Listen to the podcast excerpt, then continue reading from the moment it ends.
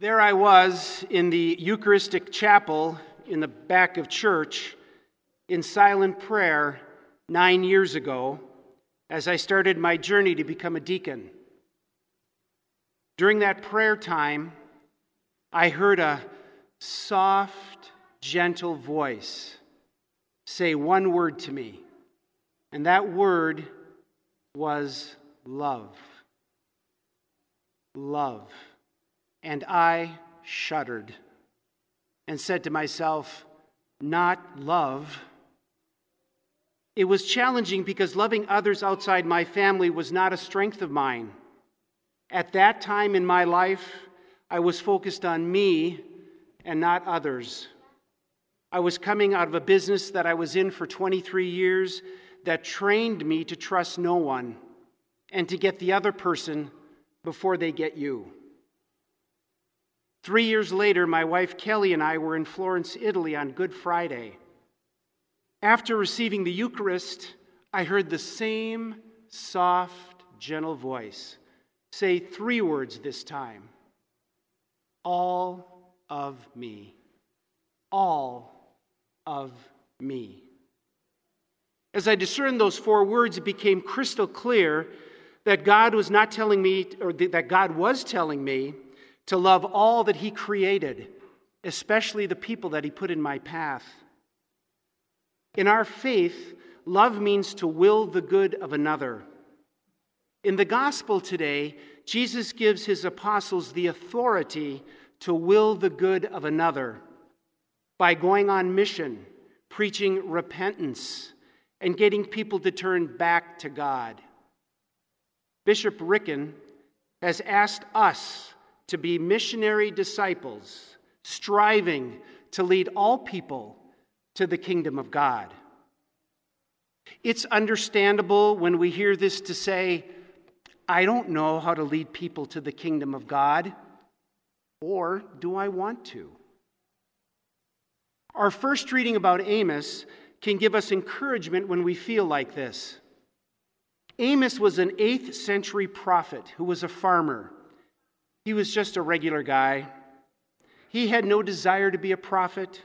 He would have never guessed that God would send him off to preach to the leaders of Israel telling them to repent and turn back to God, he gradually grew in the conviction that God was speaking to him and wanted him to go out to speak, not with his words, but with God's words. Those words asked the people of Israel to stop putting other things before God, to stop living as if God did not exist Amos reminded them to put God back into his rightful place, for God to be first above all else. Then Amos asked the people to return to justice, especially for the poor and those most in need. Amos did not want to do this. He met with resistance. One of the leaders of the people told him, You go somewhere else and speak to other people, not us. If you have sobering news, challenging news, calling us to change, we don't want to hear from you. Just go away. But Amos knew that he could not live with integrity if he did not obey God. Every single one of us is a prophet. We became such when we were baptized. There's not anybody here of whatever age, status of life, or profession to whom God has not entrusted the gift and the task of speaking on his behalf in the world in which we live. A world which is increasingly in need of hearing Jesus' voice. The culture we've been placed in by God is getting dark. There are going to be countless opportunities and needs for you and for me to speak as the culture pushes God farther and farther and farther away. We need to speak to injustices which this culture does not recognize as being wrong. Injustices like discrimination, inequality, racism, the taking of human life, including abortion, pornography, treatment of the marginalized, the homeless, and the poor. As dark as the culture gets, it only means that our love for others will shine more brightly. People who are lost will know where to get help and find safety if the gospel is preached in its fullness. Whether it's convenient or inconvenient, challenging or not challenging, if the Lord is lifted up and placed first in our lives, then we and others will be safe. How can we become missionary disciples, striving to lead all people to the kingdom of God? How can you and I, as members of God's family, be that bright light in a dark world, drawing countless people back to God? First, we must understand that Jesus is inviting all of us into this mission, no matter where we are in our lives.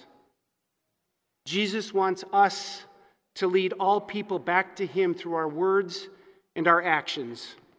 We have been placed on this earth to serve and not to be served. Second, we're invited to say, Yes, I'm in. I will do whatever you ask of me. I will speak on your behalf to everyone you put in my path with love in my heart.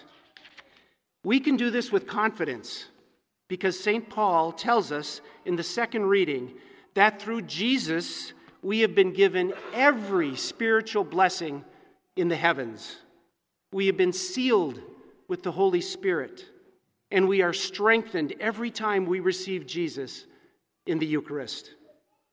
We can be assured that the Holy Spirit will bring people into our lives and give us the words to say or not to say. Third, to live our lives for the praise and glory of God in whatever we do, and to invoke the Lord to use us to draw others to Himself. Those four beautiful words love all of me. Remind me daily, through my words and actions, to serve all the people of God. When we love all of God, we will be inspired to be missionary disciples, leading all people to the kingdom of God.